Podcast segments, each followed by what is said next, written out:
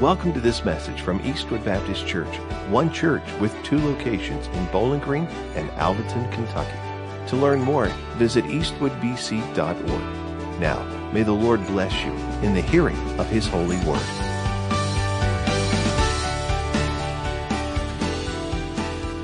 As you grab your seat, grab your copy of God's Word, go with me to 2 Corinthians chapter 5. 2 Corinthians 5. You know, there are some people in this world, man, they are just made to be an adventurous person. I mean, they just have that spirit, right? They're afraid of nothing. They see a challenge and they don't back down. They see a challenge and it excites them, kind of like, you know, Captain Kirk, right? He wants to boldly go where no man has gone before. And for the bravest, the strongest, the most daringest here on earth, this desire for adventure very well may push them to be a mountain climber. Anybody would consider yourself kind of a climber, a rock climber, mountain climber here? Anybody? Is that a, is that a passion for anybody here? Anybody enjoy doing the artificial faces? Anybody like doing those? Yeah, we got some folks that like to do those. Okay. All right. You know, perhaps the most sought after mountain climbing trophy is what's called the Seven Summits Challenge.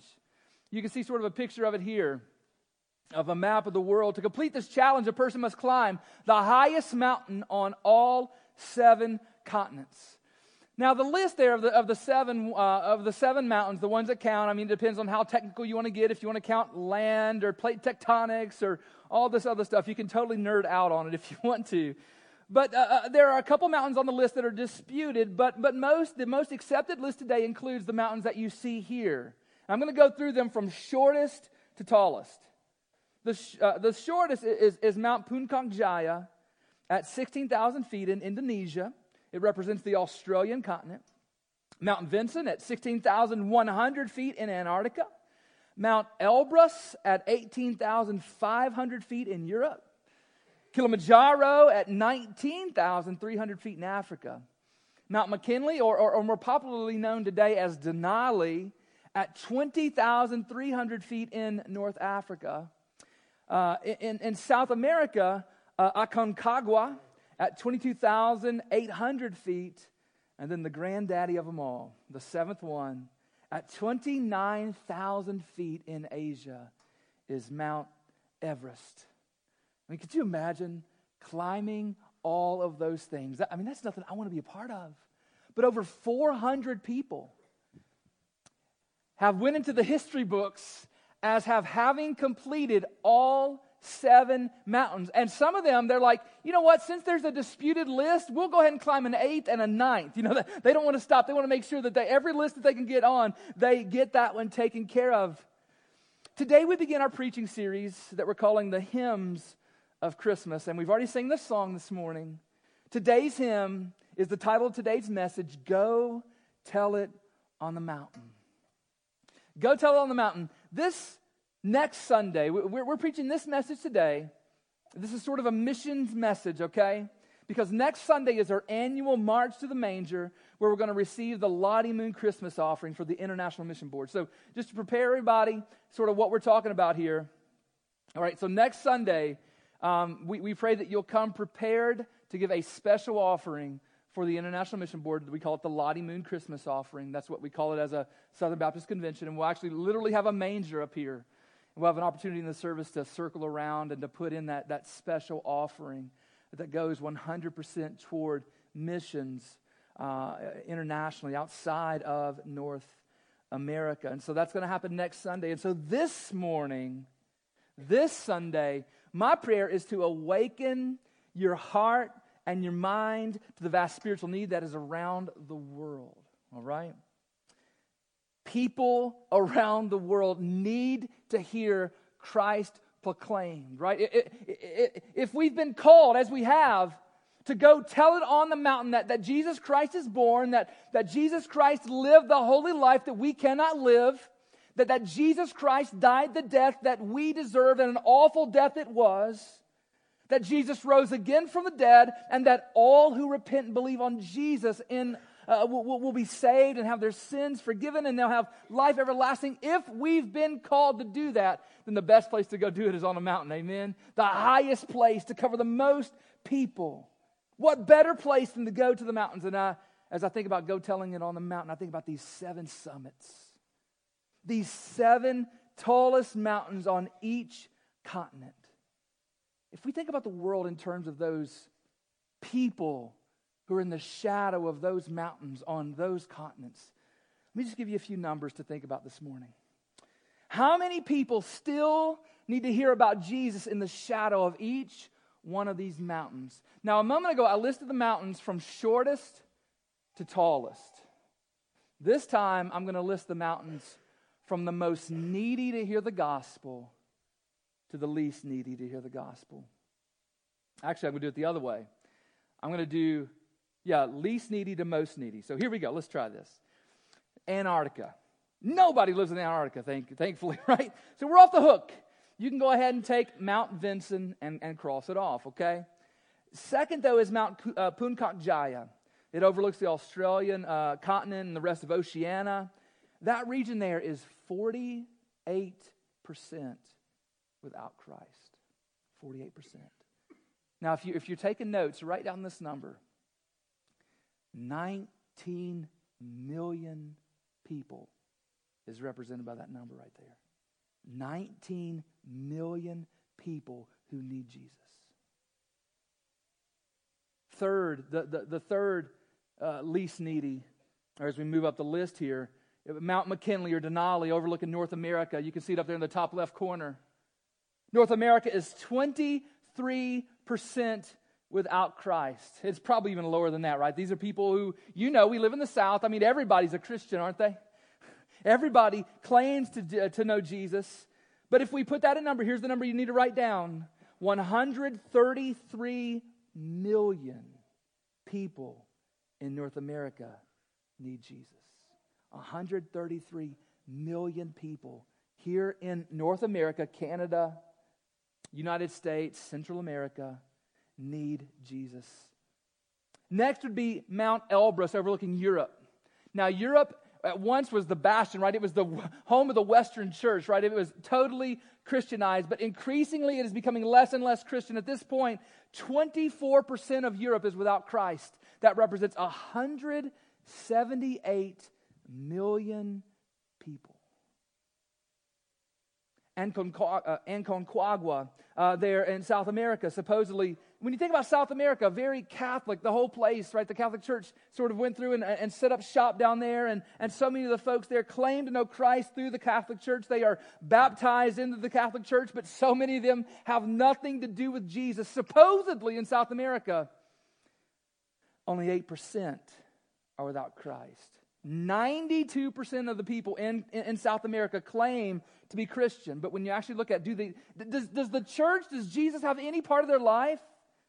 and only half of the people there actually have any life with Christ at all. So it's, most, it's more likely that 50% of South America is without Christ. Here's the number to write down if you're taking notes 211 million people there. 211 million people who need Jesus. Next is Kilimanjaro, overlooking the African continent. There in Africa, they are 67% without Christ. That's, here's the number 836 million. 836 million people who need Jesus.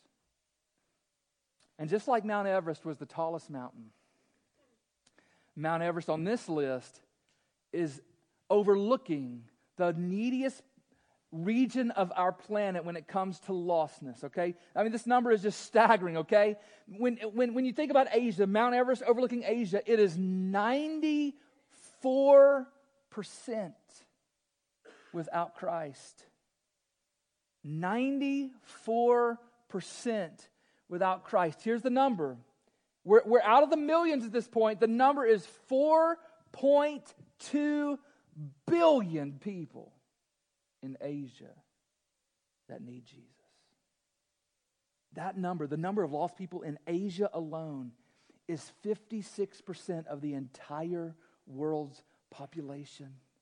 And when we add all of these people together on each continent, These seven continents represent at least 5.6 billion people on planet Earth who need Jesus Christ. All right, that is three out of every four people walking planet Earth right now need Jesus Christ as their Savior. That means that three out of every four, if they were to take their last breath today, they would die and go straight to hell. Now, as I say that this morning, some of you don't believe that. Some of you don't believe that when a person dies without Christ, they die and go to hell. Some of you here this morning, you think that nobody will go to hell. That God, in the end, He'll just forgive everybody, even though they never repented of, of, their sins, although they never trusted in Jesus. Let me just say to you this morning if you believe that nobody will go to hell, that God is going to save everybody, I want to say to you this morning that's found nowhere in the Bible. Nowhere in the Bible is that found. Some of you here believe this morning that those who never hear about Jesus will not go to hell because they never had the chance to hear the gospel. But again, let me ask you a question Where is that found in the Bible? It's not. It's not found in the Bible. Beloved, listen to me. People do not go to hell because they rejected Jesus. People go to hell because they are dead in their trespasses and sins and are rebels against God. And still, maybe others than you here believe that people will have a second chance. I mean, after they die and, and, and the curtain is pulled back and they see God for who He really is and they see what their life and what eternity really is all about, that they'll get this second chance to repent and believe on Jesus then. But again, I say to you this morning, where is that found in the Bible? The Bible's clear.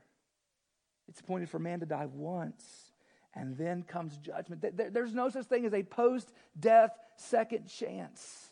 So I say that to raise the heat, to raise the stakes for what we're talking about here.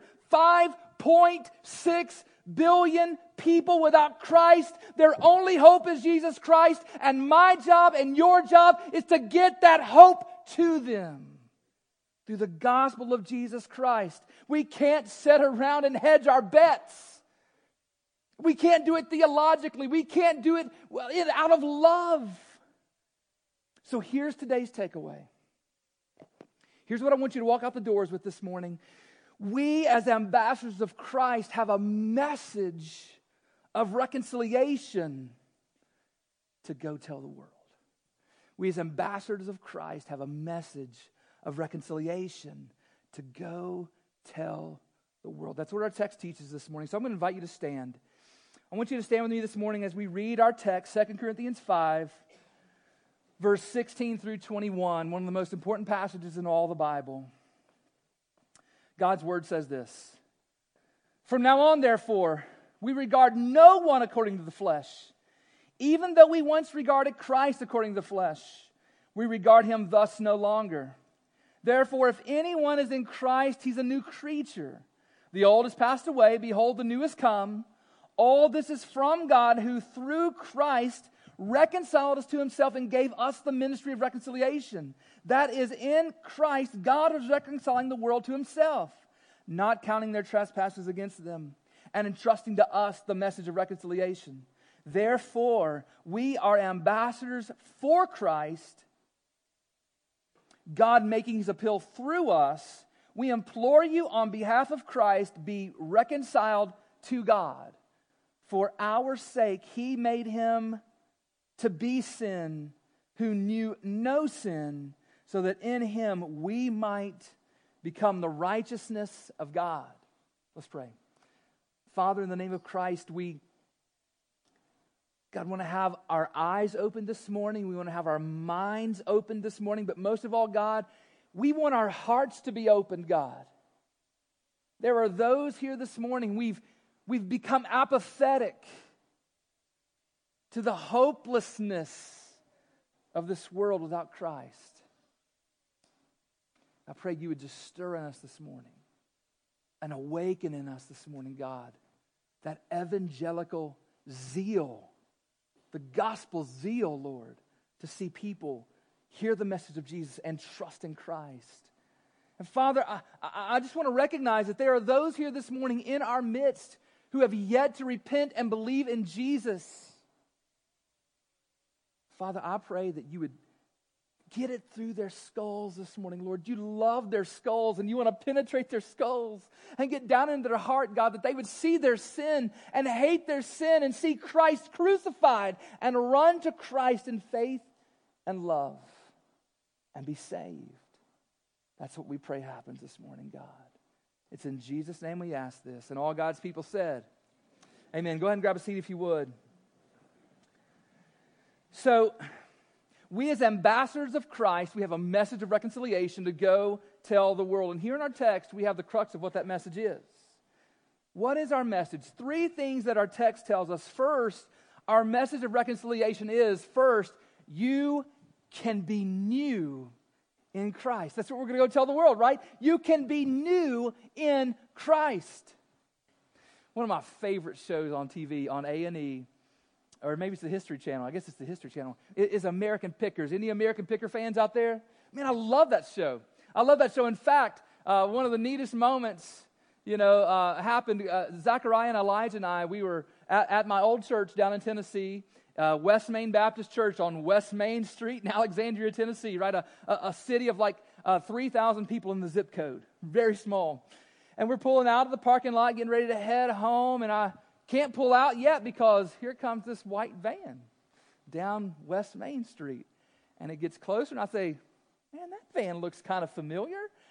And guess who it was, man? It was Frank and Mike. They drove right in front of me. We're all like, What? Right there. So we, we, we waved, and they went by, and we didn't go home. We followed them, right? I want to see where these dudes are going. And so they went down just a few blocks from where the church was to this place that loved to store junk and old gas, uh, gas uh, tanks and, and uh, fill up, fill, gas fill up machines, what do they call them? What, fill, gas pumps. There we go. That's right. That's what I'm looking for.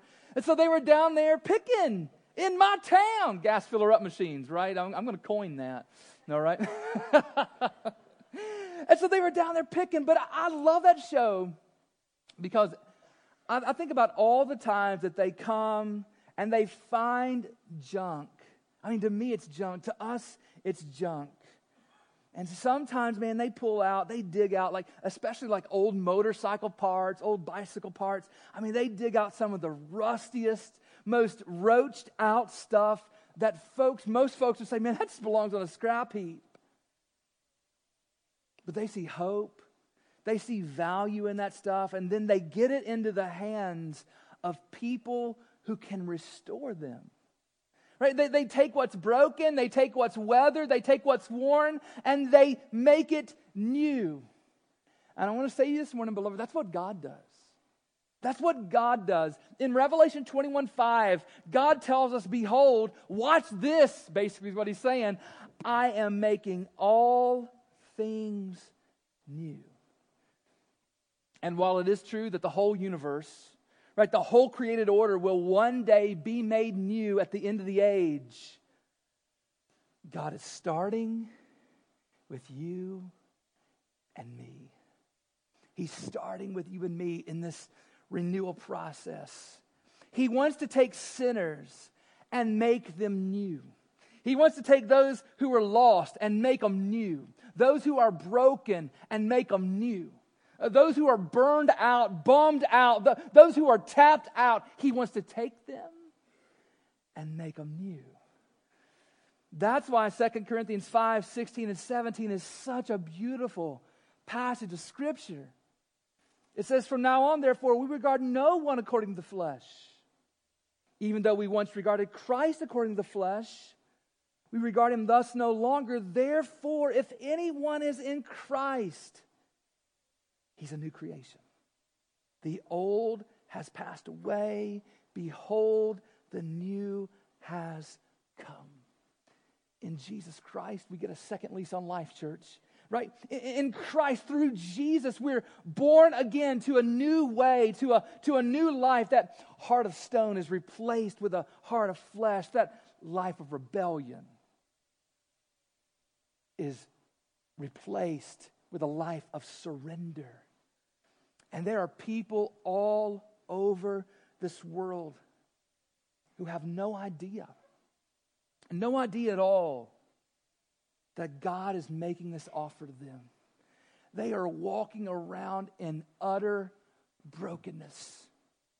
I mean, if you were to see the squalor and the spiritual depravity with which they live in, you would weep. And they just plug a day in and plug a day out. They just do it because it's what they've always done. They don't know any better. And God has called us to go tell them that God wants to trade in this old, rusty, junky, roached out life for a new life. And it's our job to get the word to them.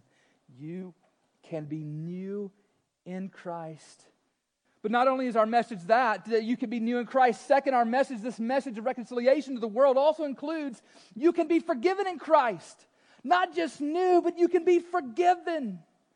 Look at verse 18 and 19 of 2 Corinthians 5 here.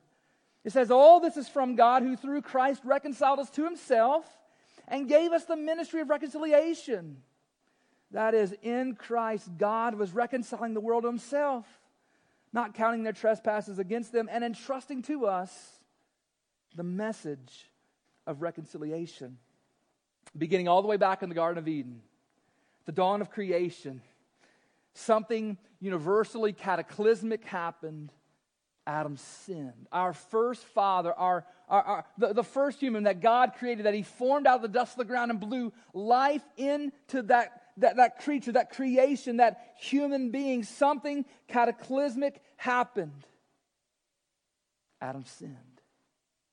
And when Adam sinned, he was separated from God and all of Adam's posterity, all of Adam's children, all of Adam's descendant were separated from God with him. Adam stood as our federal head, our representative head. And in that moment, all of humanity, every one of us, were thrown in with him, separated from God, bearing the curse of sin. From conception, we are born into sin and we owe a debt to God. And then what do we do with that debt? We don't dig ourselves out, right? We add to the pile, racking a debt that, that we don't want to pay. Kind of like the student loan situation around America. You know what I'm talking about? Now, listen, I'm not going to ask you to raise your hand, but I know many of you have had, or you have now, or you will one day have a student loan. And man, it has grown here in America to crisis proportions. I mean, just listen to this number one trillion dollars right now people owe here in America to a university or a college. Actually, the, they owe it to the government, is who they owe it to, right? The, the government paid the school already. And many of them, they, they can't pay it back. It's, it's just too high of a debt. And nothing will take that debt away except paying it off. That you can't file bankruptcy and get rid of, a student loan right? The only thing you can do to get rid of a student loan is to pay back that debt. And students, man, they're racking it up like crazy. They have no idea the, da- the, the, the debt that they're racking up, right? They, they have no idea the number. And they'll never be able to repay it. That's how it is with sin as well. People are walking around piling up a sin debt to God never realizing that one day they're going to have to pay for that sin, right? Their very souls in hell, they must pay for those sins. And while there's no forgiveness with the federal government, praise God, there is forgiveness with God, right? There is forgiveness with God for this sin debt. How can this be? I mean, if God is just, how can God just just just forgive this sin. I mean, it must be paid for. And the truth of the matter is that that's right. Jesus stepped in and paid the debt for us. That's what it's talking about in verse 18 and 19 again. All this is from God. Here it is, who through Christ You see, there's no forgiveness, there's no reconciliation without Jesus Christ. And gave us the ministry of reconciliation. Just picture that, guys. He reconciles us, He wins us, He forgives us, and then He puts us in the army to go out and tell the world of this reconciliation. We get to pass that forgiveness on. Verse 19, that is in Christ, God is reconciling the world to himself. Here's the forgiveness aspect not counting their trespasses against them and entrusting to us the message of reconciliation. We need to help people understand that they owe a debt. There are people walking around this planet have no idea that they owe, an, they, they, they owe a debt to God. Their sin has racked up a debt to God. And we've got to go show them. The Ten Commandments clearly display and, and, and, and, and show, manifest the sinlessness of the world. And then we've got to help them understand that there is forgiveness in Jesus Christ, right? That Christ lived the life we cannot live, died the death we deserve, rose again from the dead, and invites all who repent and believe in him to be forgiven. All over the world. People need to hear this. But I don't want to speak to out there all, only. Because right here in this room, there are those of you that need to be forgiven. You've never repented of your sin, you've never trusted in Christ. And I'm calling you today, God is calling you today. Repent and believe in Jesus and be forgiven. But not only is our message that you can be new in Christ and that you can be forgiven in Christ, but finally, our message of reconciliation to the world also includes you can be made righteous in Christ. You can be made righteous in Christ. Look at verse 20 and 21. Therefore, we are ambassadors for Christ, God making his appeal through us. We implore you on behalf of Christ, be reconciled to God. For our sake, he made him to be sin who knew no sin, so that we in him might become the righteousness of God. Basically, what he's saying there is there's this great trade. Jesus takes our sin and Jesus gives us his righteousness. And through Jesus, you can be 100% holy in Jesus. No one gets into heaven unless they're holy.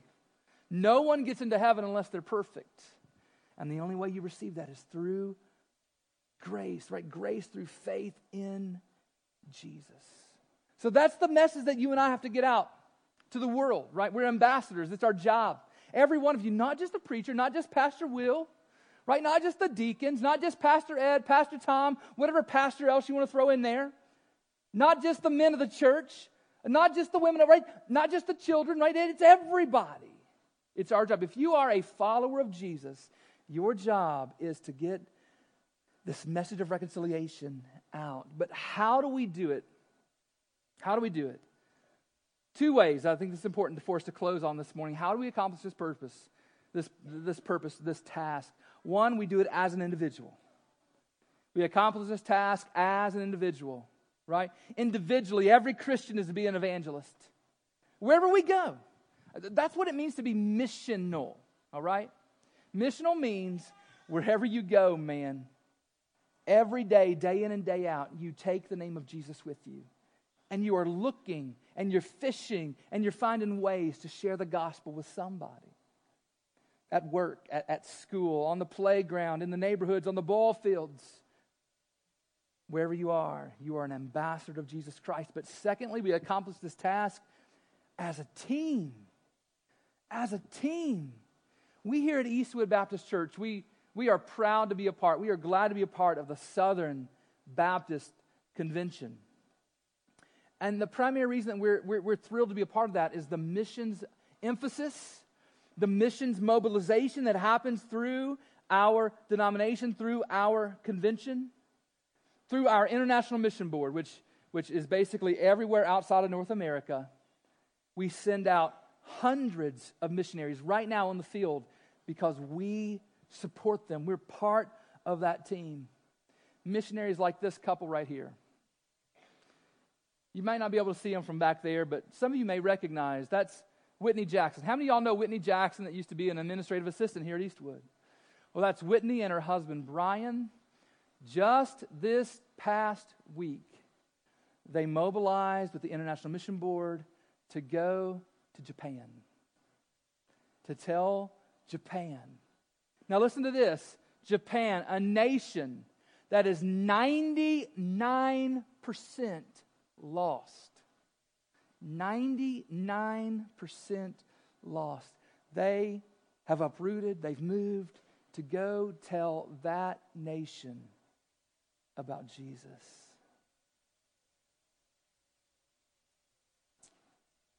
There are many others just like them. But here's what I want you to understand. While there are missionaries like them, it takes us and the other partnering churches, the other cooperating, churches, right, to support these teams, right? It takes a team to go. It takes people to go, and it takes people to send. And if we're going to send, it takes money. And so this next Sunday, this next Sunday, we do this one time a year for international missions. This next Sunday is your opportunity as a church to bring an offering that 100% of the gift that you bring will go directly to support missionaries like Whitney and like Brian and hundreds of others. Eastwood will not keep a penny of it. The Kentucky Baptist Convention won't keep a penny of it. The Southern Baptist Convention won't keep a penny of it. It'll go directly to the International Mission Board. Now, here's the goal the goal for the International Mission Board is this number right here 160 million. That sounds like a lot, doesn't it? But you know what? We've met that goal as a denomination before, and I believe we will do it again. But here's the goal for Eastwood the goal for Eastwood is $75,000. And let me say again, we often blow that number out of the water because the people of Eastwood are convinced that the lost must hear the gospel and that we are partners.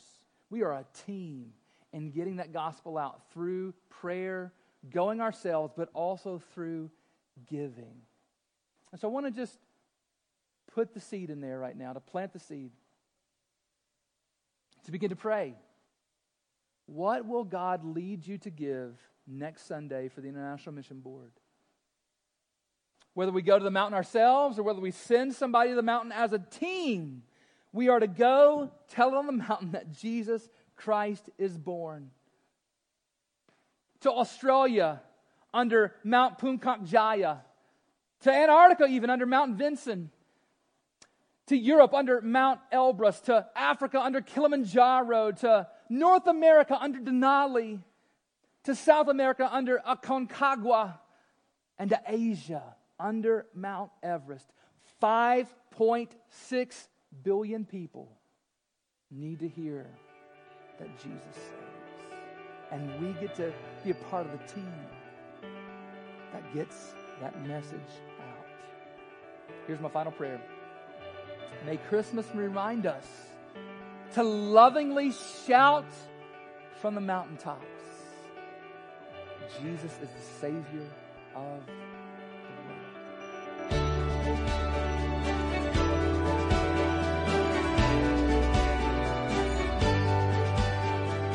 Hi there, this is Pastor Ben. I have something really important to ask you, but first, I want to say thank you for taking the time to make this digital connection with us through our podcast. I hope the message you just listened to was a blessing, but an even greater blessing than this digital connection would be for you to connect with us in person this coming Sunday at one of Eastwood's two campuses where we get the joy of living life together in Jesus' name. And now for that really important question, which is the most important question you'll ever answer Where do you stand before God? Now, based on what you've done, the straightforward answer is that you stand guilty and condemned before God. You are a sinner who completely deserves God's wrath forevermore in hell. And I deserve the same thing also. I mean, every person does. Guys, that's terrible news. And even worse is the fact that there's nothing you can do in and of yourself to change that. You need a Savior. But I have good news.